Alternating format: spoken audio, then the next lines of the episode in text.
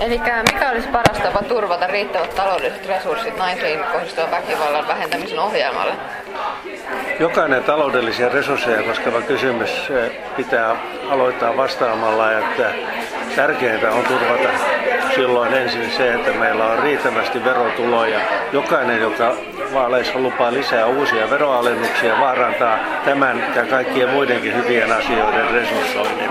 Sen jälkeen sitten tietysti on kysymys siitä, että tällä on asialla on riittävästi painoarvoa kansalaisyhteiskunnan, myös kansalaisyhteiskunnan kautta tulevalla vaikuttamisella.